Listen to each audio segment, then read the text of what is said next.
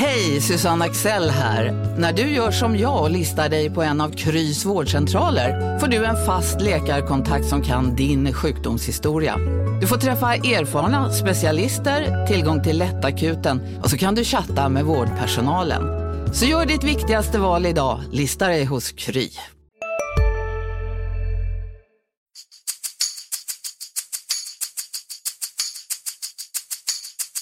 Varit mycket, mycket snack om det här inhoppet. Det är svårt att förbereda sig. Va? Så att, eh, det är mycket känslor som spelar över.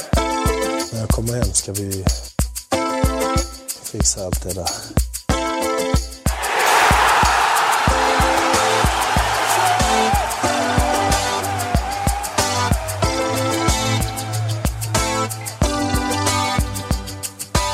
Välkomna tillbaka till MFF-podden. Det här är avsnitt 146. Jag heter Fredrik Hedenskog och jag har sällskap av Max Wiman och Fredrik Lindstrand.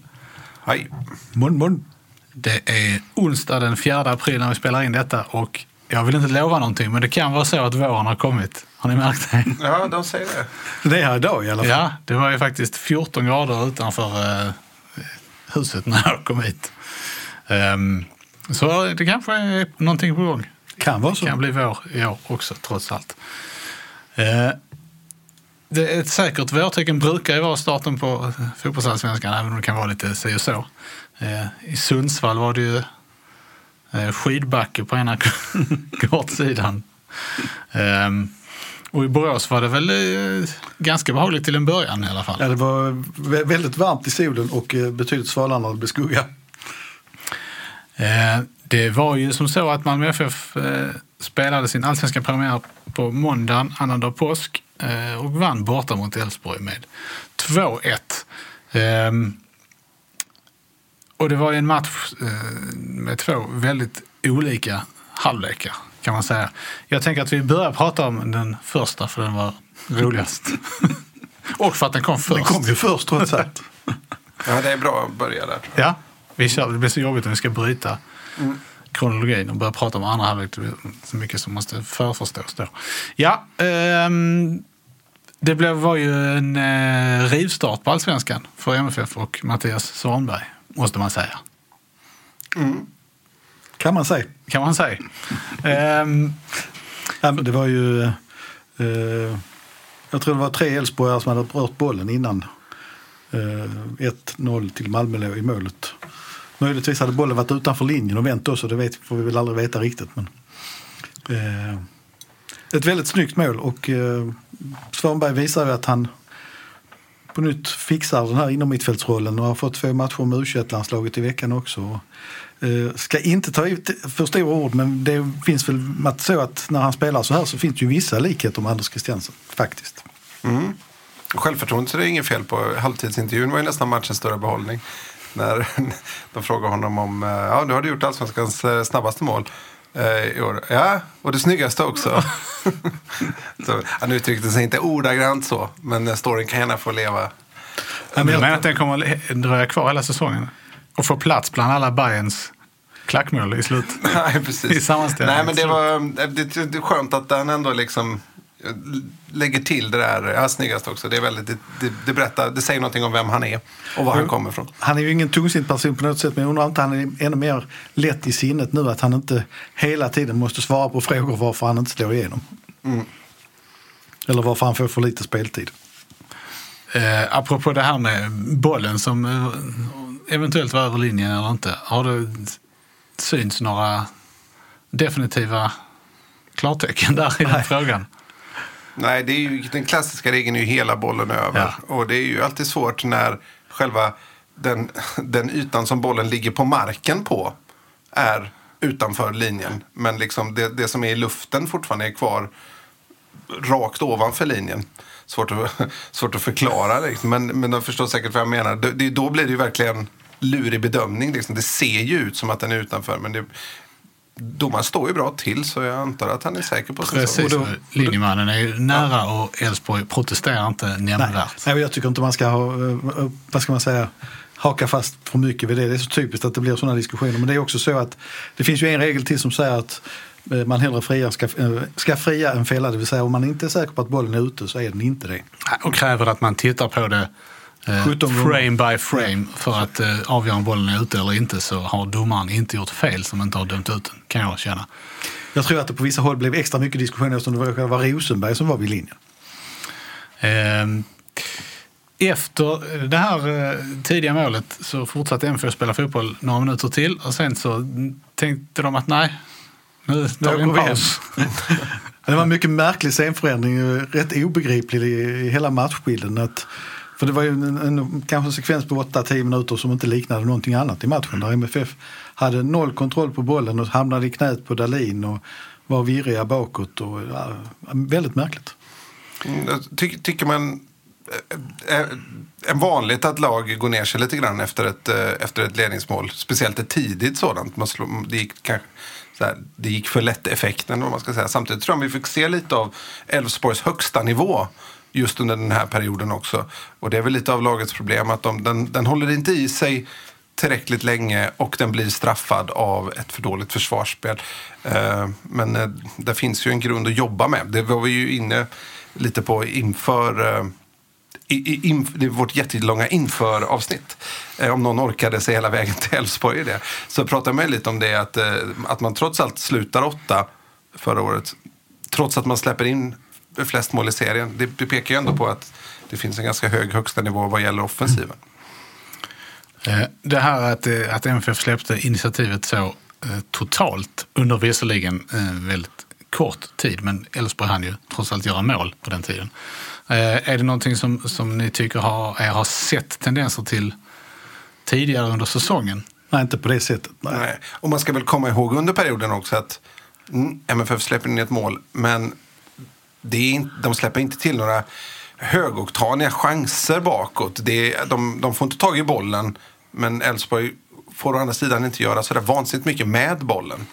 Eh, precis, som, eh, precis som i alla fall många gånger mot Östersund i cupsemifinalen som också får betraktas som en svår bortamatch. Eh, så, så, så håller MFF motståndaren ganska långt ifrån de riktigt farliga lägena. Sen tycker Ja, det krävdes ju en skarv av Rasmus Bengtsson för att det skulle... ja, det var ju det, det såg vi inte på plats måste jag erkänna. Men, men eh, så var det ju när man såg repriserna där också. Men det jag tycker man ser sen eh, det är ju att det blir en, en, en fantastiskt fin fotboll under i princip hela första halvlek i övrigt. Och också eh, för oss som kanske inte är supertaktiska nördar, man ser liksom en väldigt tydlig tanke i vad Magnus Persson hade hittat för svagheter i Elfsborg. Eh, deras högerback som jag nu inte kan komma ihåg. Gojani. Gojani, precis. Ja. Han är ju inte högerback egentligen. Eh, Och eh, det var ju väldigt tydligt att hur man hittade ytan bakom honom till Arne Traustason. Det är sällan man ser i en match att, en, att det är ett sånt jättehål bakom en spelare.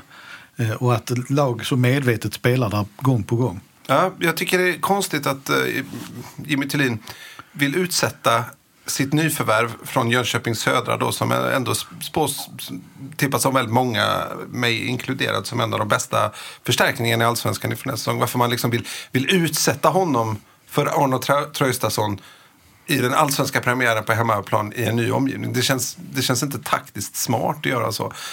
Sen har jag lite för dålig koll på vad han hade för alternativ att välja på. Men Goyan flyttades ju upp som central mittfältare i andra halvlek och då gick det ju klart bättre. Eh, för det var ju så att efter Elfsborgs eh, kvitteringsmål så eh, gjorde MFF så de gjorde ganska många gånger förra säsongen. Eh, att de tryckte lite på gasen när det behövdes. Och eh, resten av halvleken var ju eh, väldigt underhållande anfallsfotboll. Eh, det var ju Arne Traustason som gjorde eh, det andra målet, segermålet. Men han skulle ju ha gjort två till, kändes det som. Kanske, nej, två till hade nog varit rimligt. Tre hade kanske varit mycket. Men åtminstone ett kan man väl säga. Ja, det, ja, definitivt. Ellegård kommer ju ut bra på, på, på, på framförallt två av, eh, vad får man säga, frilägen. Det får man väl nästan göra. Ja, eller? de två som han räddar tycker jag. Ja, kan- och det är framförallt en räddning som är med vänsterhanden som är väldigt, väldigt bra. Men där, där, det är egentligen också den enda gången han lämnar, lämnar en, en ganska stor lucka att faktiskt sätta bollen på. Där, framförallt där borde det ju vara mål. Där man känner att andra gången som eh, andra läget Traustason får som är snudd på identiskt men lite, han kommer lite närmare. Men, men Ellergård går ju ut, gör ju precis samma rörelse ut. Så hade man varit lite så. slipad så hade man ju vetat vad som väntade. Det kändes det att han gjorde lite likadant när Ja. han kom fram i de här lägena. Jag tror det såg ut som han försökte kanske rulla den mellan benen, vilket ju kändes som det rätta alternativet. Men ja, det tog på benet istället. Det jag tyckte var intressant med målet han gjorde var ju att eh, det var ett inlägg från Barang Safari som då skarvades in av Rosenberg. Eh, och- det var faktiskt lite så i den här matchen att Safari var den offensiva backen. Eh, Erik Larsson fick mer slita defensivt. Och det, jag tänkt på det den senaste tiden har inte han haft samma fart upp och ner i banan. Jag vet inte om det är ett medvetet taktiskt val eller vad det är. Men, men det, är, det är inte samma löpning upp och ner, upp och ner på honom. Han har inte kommit in i, i den berömda andra, an, andra andningen igen. Han gick ut väldigt hårt här de första hårt. träningarna. Och sen kanske lite håll här nu, eller vad man ska säga. Men jag noterar att han får väldigt mycket frisparkar med sig. Ja, och det var ju lite grann, han var lite illa ute några gånger tyckte jag det kändes som. Men samtidigt så var han ju smart att han höll sig mellan bollen och spelaren så att säga. Så att, eh, men eh, Det känns ju som en, en fortsättning på, på Tinnerholm där lite. Han var också väldigt bra på att ta sig in emellan och eh, så få en liten knuff i ryggen och så Trillar över trilla över bollen. bollen. Däremot har han ju, som, som vi är inne på här, att eh, en bit kvar till offensiv, offensiva egenskaperna Tinnerholm hade. Blir lite kanske slentrianmässigt jämförande med honom bara för att de har samma position och hämtades in från eh, klubbar på en lägre allsvensk nivå än, än Malmö FF. Så det är ju inte, det är inte exakt samma spelartyp. Men, eh, om nu MFF, om planen är att stöpa honom i någon Tinnerholm-form så har de ju en bit kvar. Eh, vad gäller försvarsspelet i övrigt, ja, du har redan varit inne på det Fredrik, men, men det var alltså ett, ett självmål på en, en eh, skarv från Rasmus Bengtsson och sen så var det eh, Simon Lundevalls läge på stopptid. Mm. Eh, det var ju i princip det som Elfsborg skapade. Det var något skott utifrån som, som Dahlin räddade också. ja, men det var ju väldigt, det var långt ute. Ehm, Heder till Lundvall förresten att han inte lägger sig där. Det är ganska bra läge. Två gånger så är det ju nästan, nästan touch. Lägger han sig där så får han nog straff. Ehm, vi skickar den passningen till Borås. Eh, men det... Om, om han lyssnar på det här. Gjort. Förmodligen gör han det. Men det är som du säger, eh, det, försvarsspelet ser ju fortsatt oerhört eh, stabilt ut. Ja, vi, vi satt, Janne Jönsson och jag satt var väldigt imponerade av Rasmus Bengtsson ännu en gång på läktaren. Eh, Det var lite sån här Christer Kristersson-vibbar på hans bortnickande. Bortsett från att han nickade in den i mål en gång. Men eh, väldigt stark i luftrummet och bestämd och fick bort bollen gång på gång. Och på något sätt så, så blir ju Lasse Nilsson bättre då för han märks inte så mycket. Nej, men det blir ju så när han inte behöver vara ledaren i försvaret så, så kan han ju koncentrera sig på det som han är bra på. Och det är han ju väldigt bra på. Alltså, eh, brytningar, djupledslöpningar och, och den sortens saker. Ja, och sen båda två, eh, framförallt naturligtvis Rasmus Bengtsson är ju dessutom bra med bollen, bra på att spela upp den. Eh, vi, vad gäller mittfältet då så har vi ju pratat eh, om Svanberg vi, och Traustason är ju svår att undvika i denna matchen. Eh, vi kommer kanske återkomma till, eller vi kommer att återkomma till Bachirou lite senare vet jag så vi sparar det. Men eh, Sören Rex har ni ju uttryckt lite tvivel kring här, eh, eller hans form rättare sagt, de sista veckorna. Hur tyckte du Fredrik att det såg ut Jag tyck, tyckte att han började i rätt ände i den här matchen och, och gjorde ett gediget jobb. Vilket ofta är nyckeln till att, till att liksom hitta de sista tekniska bitarna.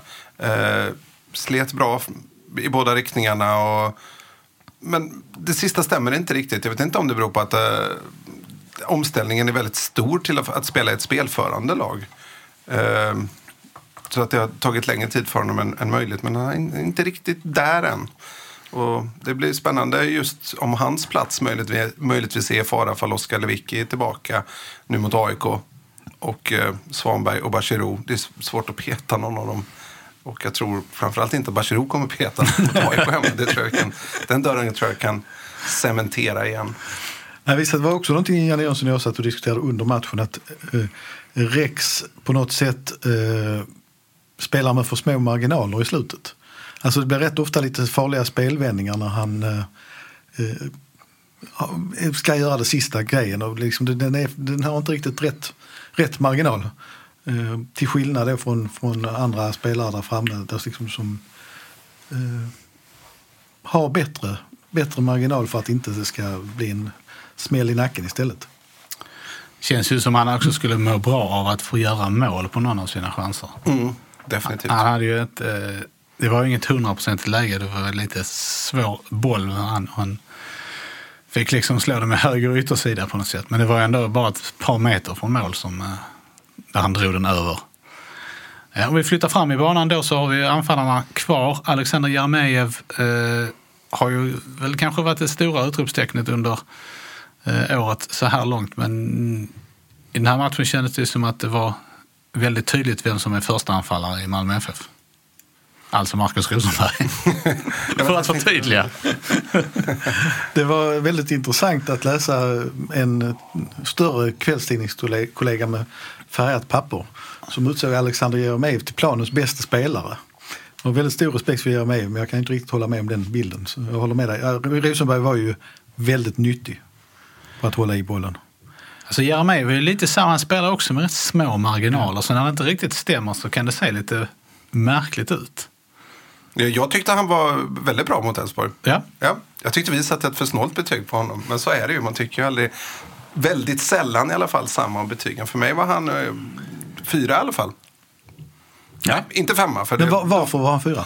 Jag tycker att han, att han är skicklig på att hålla upp spelet och skapa ytor för andra. Och sen gör han väldigt mycket rätt när han får bollen också. Han har några tapp förstås, men det är, ja, jag tycker han ligger bakom mycket. Som just när kanske den här offensiva spetsen saknas eh, på mittfältet. Om Svanberg inte är riktigt där alla gånger så tycker jag att Jeremejeff tar den, den uppgiften bra. Och han hade väldigt stort en, eget ansvar mot eh, mot Elfsborg där uppe också. Sen så är det ju inte... Han är inte riktigt lika tydligt dominant som han varit under kuppen och sådär. Men jag tycker att han, han betyder mycket för Malmö där Jag tycker också jag tycker han har varit bättre, som du sa Fredrik, tidigare här. Det som jag funderade på i efterhand där, för faktiskt när man tittar på avslut, nu kan man ju inte lita på Svenska Fotbollförbundets statistik. Framförallt så var den ännu sämre än vanligt eftersom vi inte fick någon uppe i Borås. Men enligt deras hemsida i efterhand så hade MFF sex avslut. Eh, och börjar man räkna då så gick två i mål. Traustason missade tre.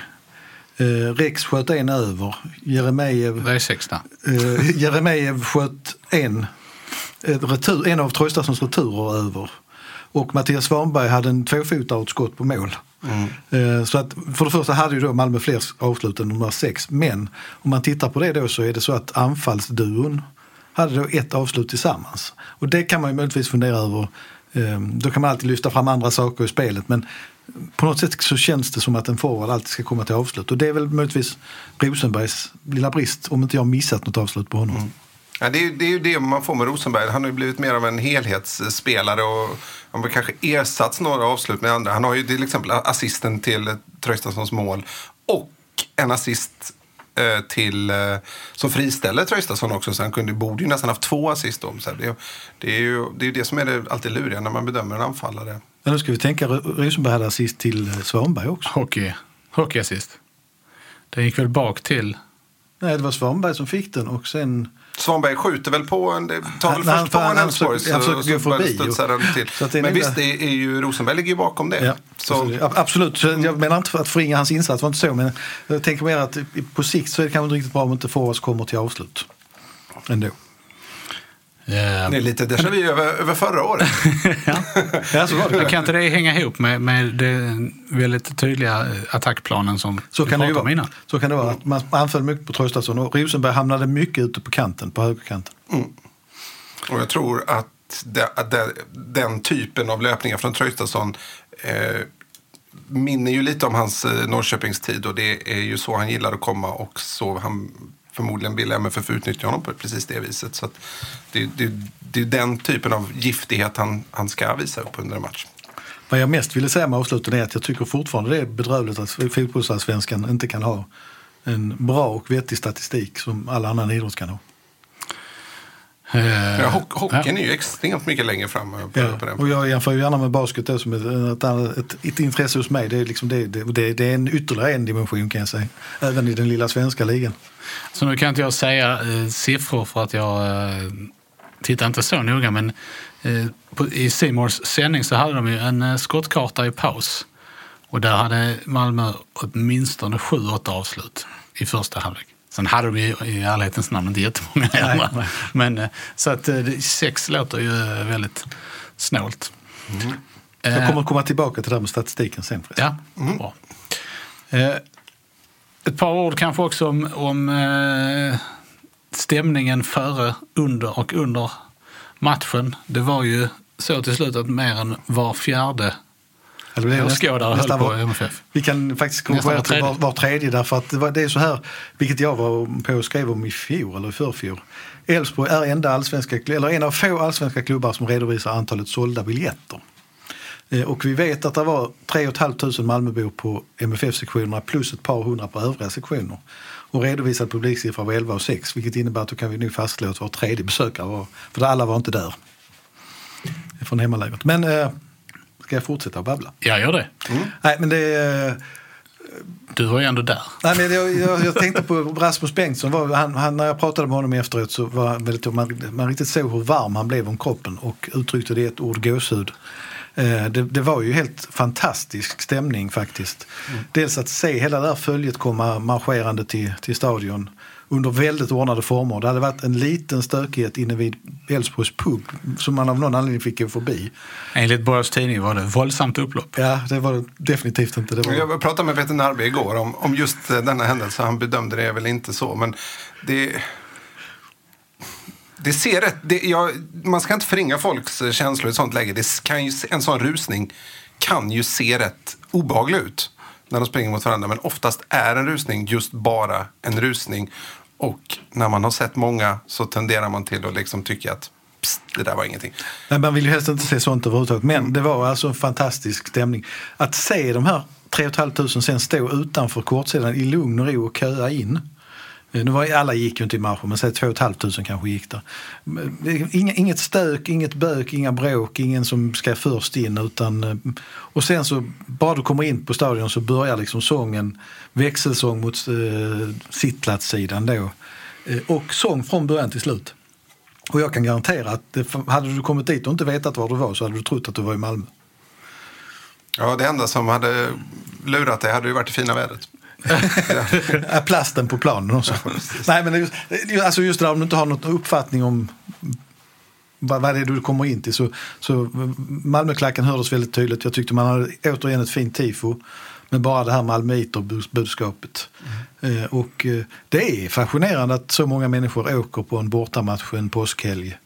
Eh, för det, är, det, är liksom, det, är inte, det tar ändå tid att åka till Borås. Det är inte Och jag, överlag vill jag verkligen hissa, jag är förtjust i bortaföljen. Ja, jag med jag tycker att det, IFK Göteborg hade ett jättestort eh, gäng med sig ner till eh, Trelleborg. De var väl över 2000 i alla fall. Ja, jag tror det Något någon, sånt. någon runt det i alla fall. Där kan vi ju säga att insläppet inte gick riktigt lika smidigt som i Borås. Det tog en väldigt tid, många missade avspark. Om, jag, om mina källor är, är, är välinformerade, vilket jag tror. Och uppe i Östersund var väldigt mycket djurgårdare på plats. God stämning där också överlag. Eh, ja, det, det, det är bra. Dessutom de här borta följarna tenderar också till att de sjunger väldigt mycket. Ja. För att vad ska man annars göra där? På en hemmamatch så kan man, jag menar hemmamatcher, och det går man kanske 16 på en säsong då, 15 på en säsong eh, i allsvenskan. Eh, och det, man kan liksom kanske slöa lite någon, man liksom tjabbar med någon kompis och börjar kolla mobilen och så här. Men om man tagit sig upp till Östersund till exempel, då, då kan man lika väl stå där och sjunga i 90 minuter. Ja, Jag, för jag håller med dig, för jag tycker på något sätt det är det här som gör allsvenskan och det som är värt att lyfta nu. Det, det kommer ju finnas ett par lag som drar ner omdömet, det kan vi ju redan nu räkna ut. Men, men eh, det stora hela, alltså en stor mängd lag skapar ju allsvenskan på ett väldigt speciellt sätt. Och det är ju bara en liten löjlig detalj, men det är ju ganska roligt när det visar sig att Andreas Windheim går och ställer sig i klacken. Eh, det, det, det liksom säger en del det också om den här samspelet mellan stan och laget på något sätt. Att, att de står där. Det är ganska fascinerande. Och jag kan också säga att ännu en gång var det så när man tittar på vilka som kommer. Alltså det här följet det blir ju väldigt snabbt så. Men det är ju väldigt blandat. Det är inte alls det bara 20-åriga killar i mörka jackor utan det är familjer, det är äldre. Vi hade på hotellet där vi bodde, där satt ett gäng när vi kom dit och, och käkade och drack sin pilsner. Jag vet inte om det var Ultrasgänget eller det var någon annan. Men det, liksom det, det, det, det kommer Malmösystrar hade en egen resa upp, var där uppe någon dag innan till och med. Eh, Så det, det är ju något speciellt som har skapats. Ja, alltså. Ska man till Borås så är det lika bra att göra en weekend av det. Ja, det, Det är min erfarenhet. Framförallt när solen skiner i Borås, vilket väl är första gången i historien. Sveriges regnigaste stad. Men nu, det var ju som att stan var lite grann i chock. Även planen. Trots att de vattnade den innan så var det ju det, var det, bland det trögaste man har skådat i allsvenskan. Alltså bollen hade ju stoppstudsar emellanåt. Spelarna fick ju liksom springa och korrigera sig för att bollen inte... Det tänker jag inte på. Jo, det var oerhört trögt. Men Den mattan är väl erkänt eh, kass också. Man ser ju hur den på, ute i kanterna ser ut som ett pensionärsskinn. Det är helt liksom räfflat. Ursäkta för liknelsen. Men, eh, Det fanns faktiskt på eh, Elfsborgssupportrarnas sida en banderoll mot konstgräs. ja, men det är ju hed- hedervärt. Apropå konstgräs så såg jag... Jag var ju här och Det jobbade. kan ju för noteras att Malmö FF nu, har ju inte spelat en tävlingsmatch på naturgräs på ett halvår. Nej, så är det. Eh, Det blir ju också en sak att, och för spelarna att glädjas för inför, inför måndagens match mot AIK. Kanske svår omställning. Då kan Jag skulle säga- apropå konstgräs innan jag glömmer det, att eh, innan eh, MFF så, så satt jag och sneglade på eh, Norrköping-Brommapojkarna. Där det vid eh, mittlinjen var ett par prydligt eh, nylagda fyrkanter efter, efter eh, höstens bortbrända ah, grä- plastbitar. Ja, Får jag, får jag säga att, två saker som inte har med någonting att göra nu? Jo, lite. Eh, det, om jag, jag hann bara läsa det snabbt här så blev faktiskt Stadions gräsmatta här i Malmö utsedd till eh, eller bästa planen i fjol. Mm. Det var spelarföreningen som haft någon eh, ga, gala inom citationstecken. vet jag inte om det är hur mycket gala det var, när, börja tv-sändas? Det är helt obegripligt att man inte fick se den. Men detta skedde alltså i, på skärtorsdagen eller något sånt där, tror jag. De utsåg någon årets elva och sådär. Det var, alltså, var Det har inte varit så årets, mest, eh, se, årets 2017 års senaste gala. Det är möjligt att det finns någon ännu senare. Men det är intressant eftersom vi har gnällt en del över gräsmattan här nere så, så är det ju intressant att man tycker att det är den finaste planen överhuvudtaget. Och bara för att jag inte ska tappa, Uefa var inte tillfrågade. eh, nej. Nej. Och bara för att jag inte ska tappa spåret helt så kanske bara ska nämna en sak som inte har med denna match att göra och det är att Niklas Carlén har blivit invald i det som heter ECA tror jag, European Club Associations styrelse. Vilket innebär att för första gången som vet jag vet att Malmö FF har en representant eh, på riktigt hög europeisk nivå inom klubblagsfotbollen. Eh, och eh, det visar väl att man har flyttat fram positionerna. Parentes. Det är, lite, det är lite som när Sverige får en plats i FNs säkerhetsråd. det, är de, det är de ständiga medlemmarna och sen så är det, kommer det in lite sånt. Precis. Nej, men det, det, det ska man nog inte ta lätt på nu. Nu för sig, det är ju inget, eh, det är ingen, ingen vetenskaplig undersökning, men inför den här säsongen i den allsvenska bilagan så gjorde jag en, eh, pratade jag med lite MFF-are runt om i världen.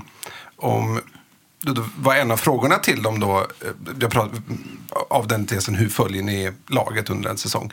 Eh, och då var en av frågorna, hur är, känner folk till MFF? Där det är? Och då pratade väldigt många om två saker framför allt. Och dels den självklara Zlatan Ibrahimovic. Väldigt många vet att han är från Malmö. Det går inte att underskatta vilken extrem eh, Ja, vilken marknadsföring av, av, av faktiskt inte bara sig själv och eh, vad han har på sig utan faktiskt Malmö som stad och, som, eh, som, och Malmö FF som klubb. Då. Men den andra var det här eh, med Champions League-äventyren. De har betytt väldigt, väldigt mycket för Malmö.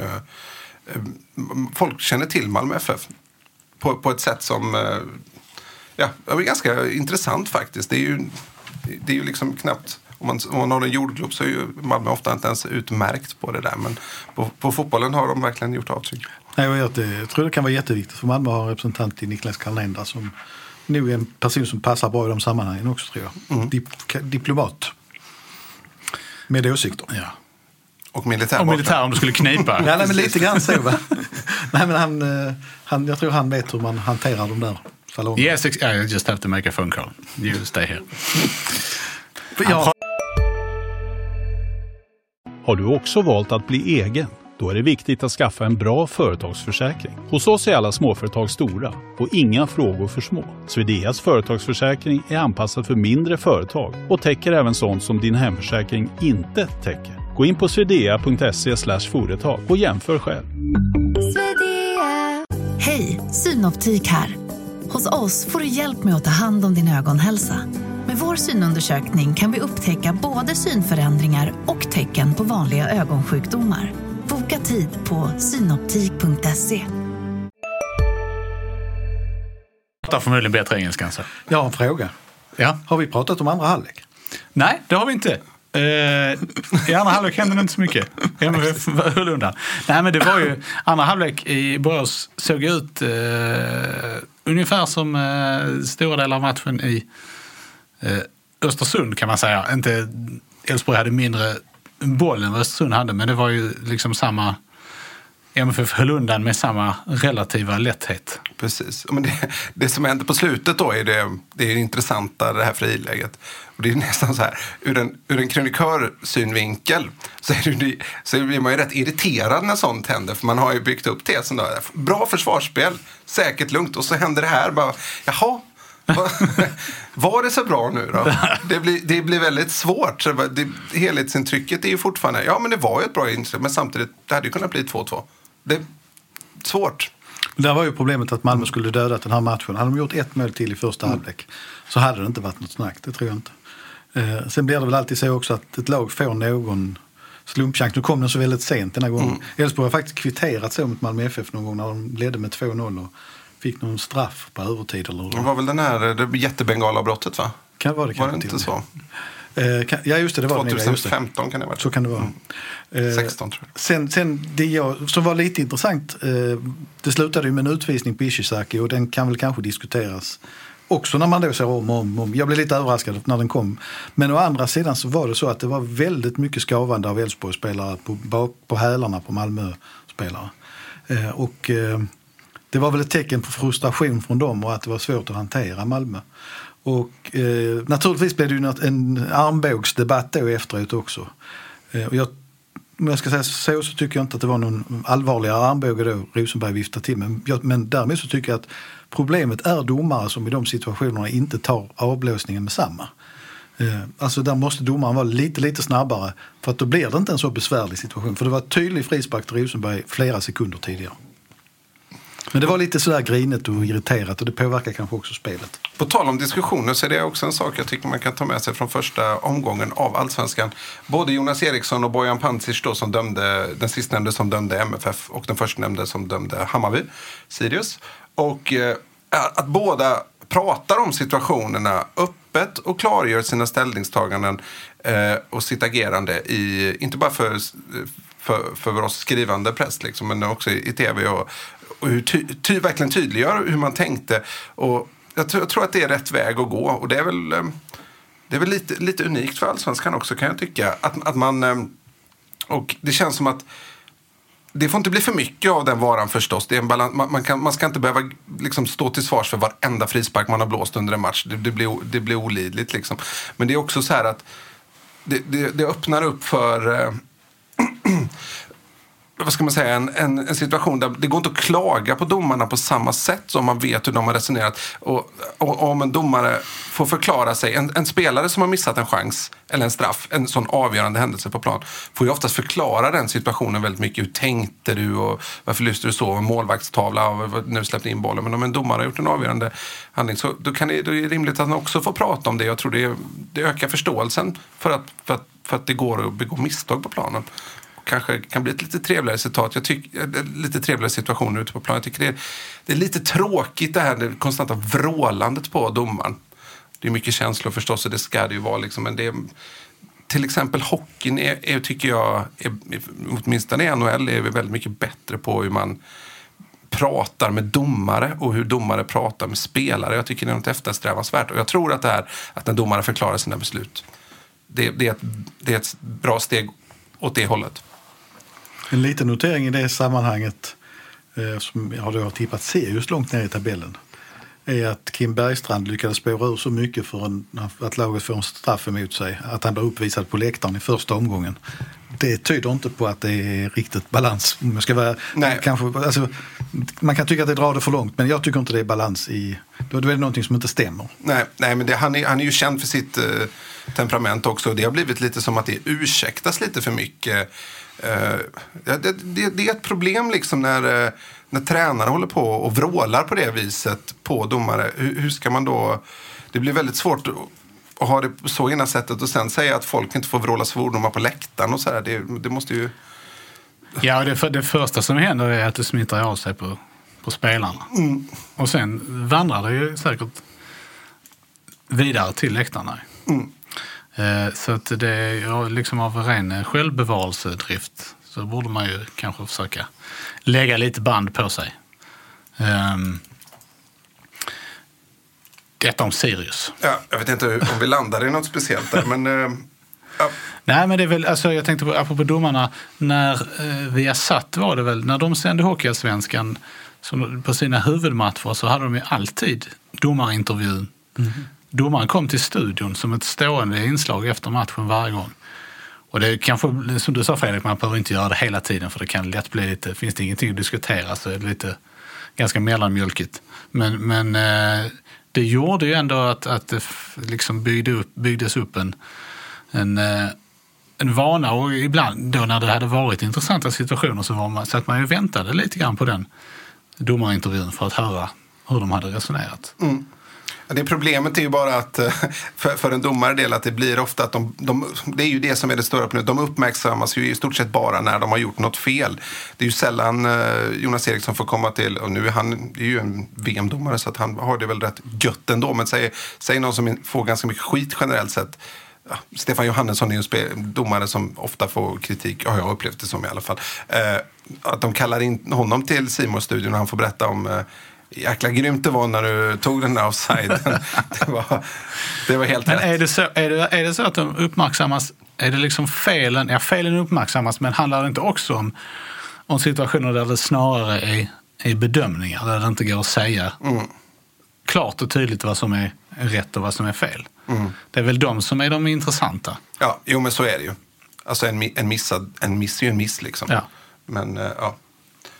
Nej, men i, i i just Ishizakis fall så, så pratar ju Panzers då om att det var en, eh, en, en, någon slags spark inblandad i det hela också som var kanske lite svår att se för, i, i första skedet. Så där var det viktigt. Ja, och spelarna eh, måste ju också ta sitt, sin del av ansvaret. Alltså har man en varning redan, som Ishizaki, som- en varning som han fick för en mycket vildsint protest dessutom, så han var ju liksom inte... Han stod, Nej, jag tyckte han klarade han stod matchen. inte jättehögt i kurs som det var. Och då gå in och satsa på det viset, då utsätter man sig för, för den risken. Så att eh, bara liksom vältra över det ansvaret på domaren känns ju... Ja, och det jag har hunnit se av allsvenskan den här första omgången så tycker jag faktiskt det har varit bra insatser överlag av domare. Mm. Det var bra nere i Trelleborg också. Kristoffer Karlsson om jag inte minns fel. Detta om domarna. Ja, vi släpper dem. Vi eh, eh, går vidare. Nu ska vi försöka titta på den här MFF-matchen ur lite, eh, lite annan synvinkel genom eh, två för säsongen nya punkter. Eh, där Max får inleda med att eh, fylla i meningen Ni missade väl inte att... Fouad Batshirou hade en helt sagolik passningsprocent i den här matchen. Hur mycket då? Ja, 110 procent. Där kom vi till det var sagolik. Där kom vi till statistiken. Hade det bara funnits någon statistik så hade vi fått veta det. Eh, Och det finns säkert något eh, bolag någonstans ute där någon läsare kan hitta detta. Eh, men jag tycker att Svenska Fotbollförbundet självklart borde kunna ha sån här detaljerad statistik tillgänglig. Ja, eh, Bachirou, man ser, jag vet inte hur det syntes i tv, men på plats såg man ganska tydligt tycker jag att han var bekymrad över sin hand. När han gav sig in i lite närkamper, framförallt i början. När han vid något tillfälle var nära att ramla, hur han liksom tänkte på att han var tvungen att hamna på, ramla på rätt hand. Han har ju brutit ett mellanhandsben och har specialskydd på ena handen.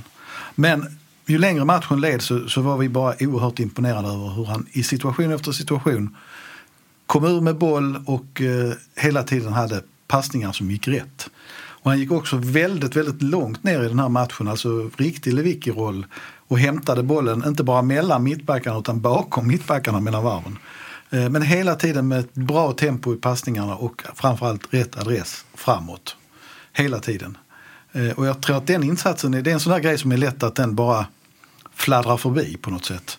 För det blir fokuserat vid Svanbergs snygga mål, vid Traustatssons jättechanser, vid Dahlins räddning. Men eh, Bachirou visade att även i halvskadat skick nu så eh, är han otroligt viktig för Malmö FF 2018. Eh, 88 procent. 88, du hittade det någonstans. 40, 45 lyckade passningar. Mm. Vad- vad- Vilken, du får berätta vilken finns sajt lite att jobba på då. Vad sa du, vilken? Vilken sajt du har hittat detta på. Detta hittade jag på sofascore.com. Det är det här som jag tycker att skulle finnas tillgängligt för alla Absolut. enkelt på förbundets hemsida. Eh, Men 80, 88 procent sa du är ju en ganska... Ja, precis. Speciellt antalet passningar också, 45. Eh, Mattias Svanberg har också en hög eh, procent, 87. Men han, han slog bara då eh, 28 eh, passningar. Eh, vad gäller Bachirou, eh, Fredrik, ser du någon så här långt... Eh, hur skiljer sig hans roll i MFF någonting mot den han hade i Östersund? Nej, men, nej, jag kan nog faktiskt inte säga att den skiljer sig så otroligt mycket. Framför allt inte, och det är intressant som jag tänkte jag skulle lägga till här till, till det Max säger. Eh, det skiljer sig framför allt inte så jättemycket när han eh, spelar med Mattias Svanberg tycker jag. Eh, och det, det intressanta är att Bacheros två bästa matcher i Malmö FF är bredvid Mattias Svanberg.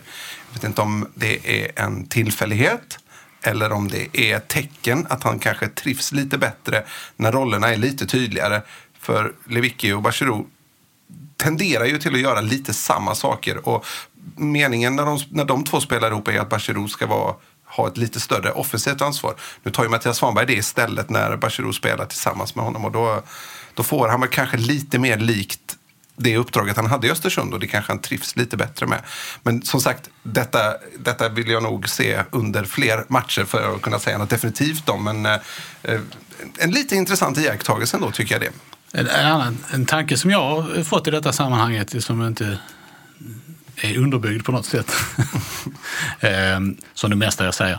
Eh, det är alltså, med tanke på att Svanberg nu har spelat eh, två matcher i MFF och två matcher i U21, eh, fyra gånger 90 minuter, väl, eh, på inomhusfältet. Eh, man har lånat in eh, Cesar Cambo där det finns en option på, på köp. Eh, och man har Traustason och, och Rex som också skulle kunna spela centralt på mittfältet om det kniper. Eh, Erik Larsson också. Det känns ju lite grann som att, att man någonstans jobbar Eh, för um, alltså, en, en tillvaro där Oskar Lewicki inte är kvar. Även om han har förlängt sitt, förlängt sitt kontrakt för inte så länge sedan så känns det ändå som att de tankarna finns. Alltså att, att det inte är osannolikt att han blir såld. Nej, jag, jag tror både och. Det finns säkert lite av en sån tanke. Men sen tror jag också man måste se på matchbilder och vad som väntar i form av Champions League-kval och så vidare. När MFF möter AIK på måndag, så även om det är hemmamatch så skulle jag vara väldigt överraskad om Mattias Svanberg spelade. Ja, det håller jag med. Alltså att man, och då, då är det Jag menar tillbaka- inte att de tror att han ska bli såld nu. Nej, nej, men jag tänker så här mer att eh, i de där riktigt tuffa matcherna på det sättet, där är ju oftast tanken att man vill ha både Bachirou och Lewicki centralt. Eh, för att stänga den delen och att kanske Svanberg då, även om han har klivit fram och vunnit en hel del boll, eh, kanske väger lite för lätt nu. Eh, del två av den här eh, lilla eh, mellanspelet eh, heter ju då Ni missade definitivt inte att... och här är då tanken att Fredrik ska prata om någonting som, som han inte vill prata mer om. Nej, men någonting som, som vi tycker har fått lite för mycket uppmärksamhet från eh, antingen från MFFs match eller helgens omgång som helhet. Ja. Men Nej, men så, man kan säga så här att eh, generellt sett så tycker jag ingenting får för mycket uppmärksamhet under en allsvensk premiäromgång. Jag tycker det är roligt när det pratas allsvenskan. Men vi kan säga så här, det finns tre eh, saker som jag definitivt tycker att vi eh, skulle må bra av att typ aldrig mer behöva prata om. Och det är under eh, Östersund-Djurgården kastades det in öl på Ken Sema. Och eh, Friends Arena, AIK, eh, Dalkurd, någon slags superbanger som spelarna pratade efter om, att de blev, ja, de, de tänkte att det där var något annat än en banger. De blev rädd, liksom, ja, det ryckte verkligen till. Och eh, även den här flaskan som kastades in på Svidde från eh, läktarplats i Elfsborg, från långsidan konstigt nog. Eh, måste väl, det kastades väl, antar jag, i affekt eh, efter att Stefan Ishizaki eh, visades ut. Då, så, även om det inte är på något sätt bekräftat att det var en hemmasupporter som kastade det. Men det, det kan man väl anta då, om jag får spekulera lite i den frågan. Hur som helst, det, jag, jag såg själv den här bilden på när den här ölflaskan skvätts ut då på Ken Sema. Det är, alltså han får, alltså det är ingen flaska som kastas på honom utan det är liksom vätskan öl som kastas. Och eh, det, det ser man en snubbe som står och skrattar i bakgrunden. Och jag hoppas nu verkligen att det går ju jättetydligt att identifiera honom. Vet man vem man är så känns han igen. Och jag hoppas nu att, och även han eh, på Borås Arena då, jag säger han för det, jag vågar ta gift på att det är en han. Eh, att, de, att de identifierar de här personerna och stänger av dem. Det hade varit bra. Och liksom för att visa att de, de, de får inte gå på allsvensk fotboll längre. Det är, det är inte acceptabelt att kasta in grejer. Och vi kommer hitta dem och vi kommer stänga av dem. Det hade varit, varit skönt. För jag, det börjar bli tråkigt. Eh, man, man, kan inte gå på fotboll och kasta saker på spelare. Det, det säger sig själv. Det är ett, jag blir vansinnig när jag tänker på det. Det var faktiskt så att även nere i Trelleborg fick man gå och samla in några små gula grejer som jag inte vet riktigt vad det var. Ja, men det är ett jävla otyg att, att folk bara kastar grejer i affekt in på planen. Liksom det, ja, jag vet inte. Får jag ta er tillbaka till... Små gula grejer. Ja, jag vet, alltså det var i före avspark. Påsktifo. Någon slags kyckling som slängde. Apropå detta, helt off topic då, får jag ta er tillbaka till en tid för länge, länge sedan. Heleneholms sporthall på mitten av 70-talet när det fanns ett basketlag som hette Hercules i Malmö. Och eh, klubbens, eh, en på läktaren blev så arg på domaren så vet ni vad han hivade in på planen? Sin portfölj. det var alltså klubbens kassör, jag ska inte säga hans namn bara för det, men klubbens kassör skickade in portföljen, en sån riktig klassisk gammal portfölj, i nacken på domaren. Jävlar. Vad fint när domaren sen, ja, vem, vem, vem ser den? Kan antingen lämna kvar portföljen här och fortsätta gå på match eller så kan du komma och hämta den. Man kan skratta ut det långt i efterhand, men det var, man, alltså, redan på den tiden kunde sådana idiotgrejer hända. Portföljen avstängd i fem år. Eh, Med detta stänger vi eh, första omgången i Allsvenskan. Och, Ja, eller nej, hade du mer? nej, jag, inte som jag inte skulle vilja se. nej, men det var bara lite så här, om vi ska prata om första omgången, men det kanske vi inte ska prata om så mycket mer. Ja, har du något på hjärtat? Ja, men jag, hade lite, jag spanade lite på Djurgården för uh, cupfinalen coming up. Nu är det, ja, det är ju nästan en och en halv månad kvar, men det... Det är allsvensk match i Djurgården MFF om två veckor, precis idag. Precis, och det, det var väl, vi pratade ju lite om Djurgårdens försvar, att de har satt sig och att det, det är liksom det som är hotet mot MFF då, om vi får prata om, om, om vi får liksom rikta in oss på just cupfinalen då. Marcus Danielsson gjorde en sanslöst bra match som är alltså vikarie för eh, Ja, svårt att säga vem han var vikarie för. Både Une Larsson och Jonas Olsson som är ordinarie mittbackarna var ju eh, skadade. Och eh, Marcus Danielsson gjorde mål och gjorde någon slags Glenn Hyss-scen i eh, Norrlands Norrlandstappning. Det var fantastiskt att se honom. Han, han stoppade i stort sett alla anfall från Östersund och Djurgården han försvarade väl sig ungefär på samma sätt som Malmö gjorde mot Östersund borta i kuppen Fast ännu bättre. För Östersund kom inte till mycket avslut. Och eh, ja, där, där, eh, det blev en nöt att knäcka för MFF att luckra upp det försvaret. Verkligen. Det, det var väl det stora utropstecknet, Djurgårdens bortaseger där uppe. Eh, då, Då kan vi gå vidare. då stänger vi första omgången och blickar framåt mot andra omgången. Eh, där ju MFF har sin hemmapremiär på måndag kväll mot AIK. Och det är, eh, det är supportermarsch och blå måndag och eh, hej och hå. De gamla, är det något, något slags New Order-inspirerat Blue Monday? Ehm, och då är frågan, eh, liksom, vad, med tanke på hur det ser ut i Borås, vad kommer, hur kommer det se ut i Malmö på måndag? Det är i nuläget sålt ungefär 18 000 biljetter kan jag säga.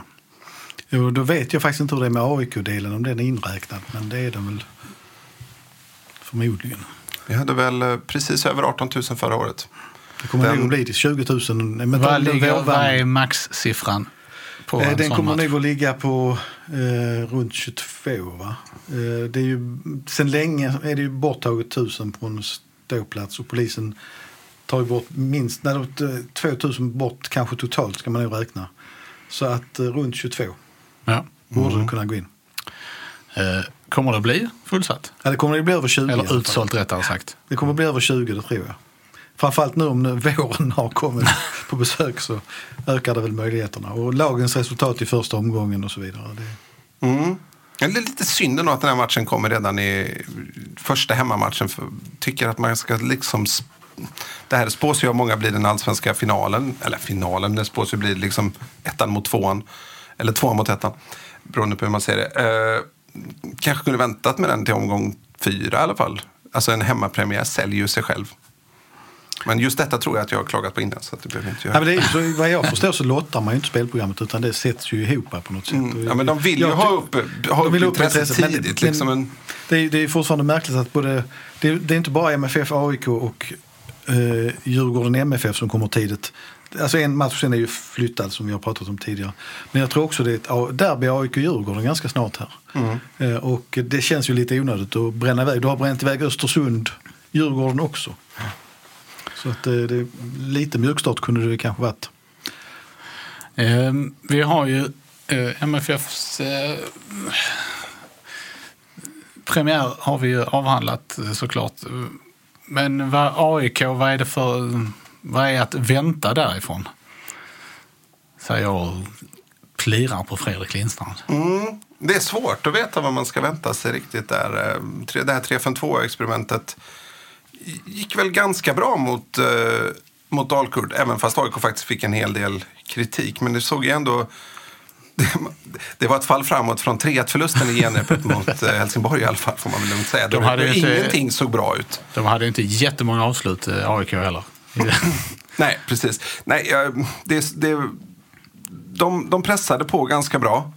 Eh, och eh, ja, jag, kan nästan, det, jag har jättesvårt att bedöma hur AIK står och hur de kommer ställa upp. Och jag får nästan passa på den frågan lite grann känner jag. För att jag, jag, jag har inte blivit klok på AIK, det jag har sett av dem i år. Eh, så det blir väldigt svårt.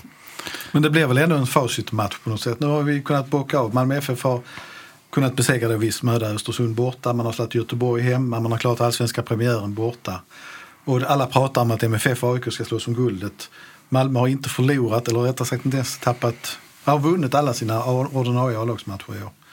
Eh, AIK har haft stora problem i flera matcher. Så på något sätt så på måndag får vi veta någonting om är det så här det är. Är Malmö bet- mycket bättre än AIK eller kan AIK nå den nivån som vi tror att de kan nå? det blir, på något sätt så, så är ju känslan verkligen att AIK är mer bekymrat av att den här matchen kommer tidigt än vad Malmö FF är. Det känns som att matchbilden är ganska given. Jag tycker de, de senaste eh, fem, sex åren så har det varit väldigt defensivt inriktat eh, AIK som har kommit till Malmö och försökt spela 0-0 i första hand. Och det känns ju som att eh, så kommer det bli den här gången också. Det är ju väldigt länge sedan Malmö FF vann, eller förlåt AIK vann i Malmö.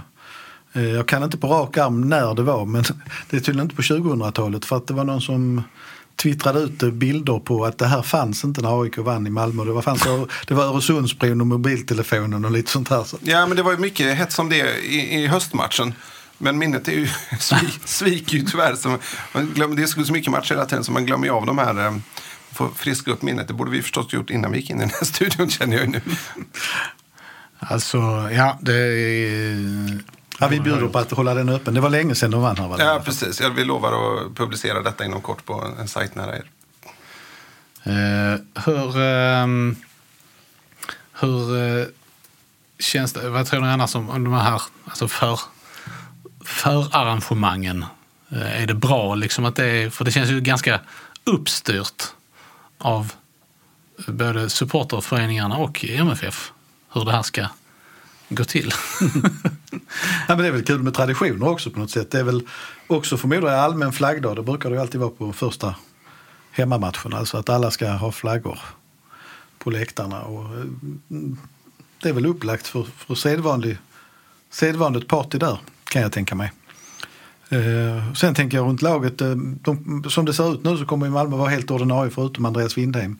För Lewickis förkylning ska väl ha släppt till dess. De är träningslediga idag. Eh, många spelare fick eh, mycket matchtid igår i en u match där HF besegrades med 2-1. Eh, så att, och inga, inga nya skador på A-lagsspelare där. Så att det känns väl som att de har en en, en bra riktning än så länge. Sen vet man aldrig vad som händer i veckan. Jag förmodar att det nu blir träning, eller jag är helt övertygad att det blir träning på hybridgräset fram till dagen före match och att man faktiskt släpps in på, på stadion då för att för första gången testa årets gräsmatta. Eh, Ska vi... Eller det ser ut som du... Nej, Nej. du bara jonglerar lite med tekniken. Yes. Eh, Ska, ska vi knyta ihop det här med, eh, med någon slags startelva för MFFs del? Oops. Om vi nu... Vi verkar vara rörande överens om att Jag kan ta backlinjen då. Kan Max ta mittfältet. att Lewicki ska in eh, centralt på mitten. Eh, Ja. ja. Då flyttar- Svanberg ut. Och vem... Ja, då Får hänger- lämna, då eller hänger är det Svanberg som flyttar? Då hänger ju Rex lös i sådana fall. Eh, Jag tror att tanken, eh, jag, det är ingenting jag vet, men jag tror att tanken uppe i Borås var att Svanberg nog skulle börjat på bänken. Eftersom eh, Magnus Persson pratade om att förändra matchbild under match. Eh, Och då är nog Svanberg en spelare som kan förändra mer än, än eh, Traustason eller Rex kanske med sin snabbhet. Så jag blir inte förvånad om det blir eh, fortsatt Rex och Traustason på kanterna och att Svanberg faktiskt får börja på bänken. Nej, det vore ett ganska Perssonskt sätt att tänka. Han är liksom inte någon som lägger så stor vikt vid att kanske om man skulle tänka Tommy Söderberg och Lars Lagerbäck under VM 2002 där, när de, reson, där kändes, eh, när de fångas på band när de resonerar om de ska byta ut Albeck eller inte och då tänker de mycket hur mår han psykiskt i det läget. Det känns inte som att att, att Persson tänker så lika i den utsträckningen på att Svanberg kanske blir ledsen om han inte får starta. Nej, jag tror inte det. Och, Sen, och i backlinjen kan man ju fundera kring att Binaku kan få chans, chansen för Safari beroende på vad man tror om matchbilden. Men, men jag, innerst inne tror jag väl inte att han ändrar. Nej, det, det, det känns nog inte så. Nej. Backlinjen, backlinjen borde vara intakt. Och då är ju frågan vem som inte spelar där framme. Då kan man säga så här att vad jag förstår så det blev lite en följetong men unge, unge Carlos Strandberg har ju, hade väl inte igår i alla fall blivit pappa nu. Eh, han var ganska tam i u matchen om jag ska uttrycka det så. Och även om han har ett barn innan så är det klart att det är en stor omvälvning för honom just nu. Så därför blir jag väl inte helt överraskad om, om man kör Jeremejeff och Rosenberg där framme från start i alla fall. Sen är det klart att Strandberg har ju en speciell känsla för att möta AIK. Eh, ska vi då avsluta detta definitivt med att eh, säga den 17 augusti 1996. Det var då, ja just det. det var. Eh, 0-3 slutade den matchen inför 2953 åskådare. Just det, det, här, det är den matchen Magnus Hedman blir stucken av en geting i. det är, sant. det är, jag, om jag inte är helt ute och cyklar där så... Då kan vi väl säga att de som påstår att inte mobiltelefonen fanns, var, det är väl lite överdrivet för den, den fanns väl då. Eh, Det beror kanske på vilken sort. Det fanns väl Det kanske var alltså eh, smartphone de menade. Ja, det kan- vara smartphone, det kan det vara. Men Ja. Öresundsbron hade de definitivt knappt börjat bygga. Nej. Eller de hade inte börjat bygga. Nej. Andra tider. Det var inte så mycket folk på, på Ja, läktaren. det är också helt fantastiskt. Men det, det är alltså det året när Malmö sen åker ut. Nej, det var 99. Nej, du sa 96. förlåt. Jag tyckte du 96. sa 99. Men det var 96. väl, då hade man väl någon sån mästerskapsserie. Eller var det avklarat då? Det var nog avklarat. Ja, då. det var det. Det var bara vanlig. Ja, det var vanlig rak serie. Eh, Jens Fjällström kan ha spelat kanske? kan han kanske ha gjort. MFF slutade tvåa den säsongen. Bara en sån sak. Bara en sån sak. Eh, yes, eh, vi eh, säger så för den här gången, tror jag. Eh, det här har varit avsnitt 146 av MFF-podden. Jag heter Fredrik Hedenskog, jag har sällskap av Max Wiman och Fredrik Lindstrand och ansvarig utgivare är Pia Renqvist. Tack för oss, hej hej! Hej. Hej hej.